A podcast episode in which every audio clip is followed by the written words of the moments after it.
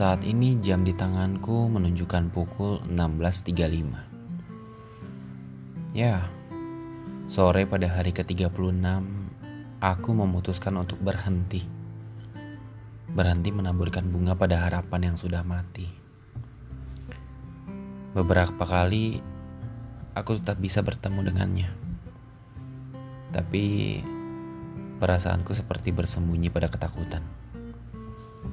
Tidak ada tegur sapa, hanya kerut dahi yang kuangkat menjauhi mata.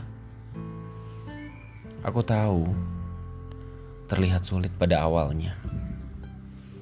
Tapi kau hanya mencoba percaya bahwa masih banyak waktu yang bisa kuhabiskan. Seperti saat ini, melihat matahari senja yang mulai tenggelam. Detik demi detik, aku nikmati hingga datangnya malam. Dan pada saat itu, ponsel yang ku genggam bergetar dan mengantarkan sebuah pesan. Ternyata dia yang mengatakan, "Kamu di mana? Aku sedang ada masalah.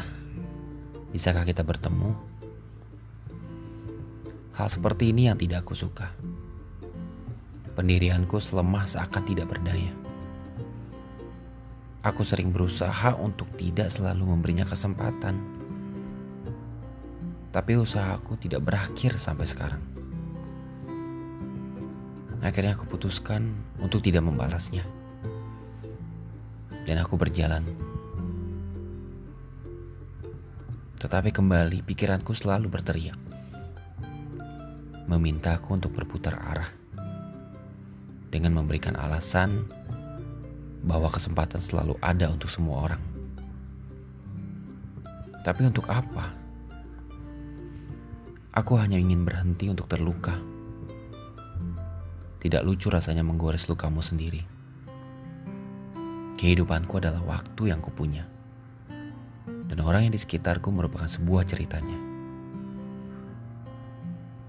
Sampai pada akhirnya, hujan mengelilingiku, seakan ingin meruntuhkan beban yang ada pada diriku. Aku tahu, dia juga tahu.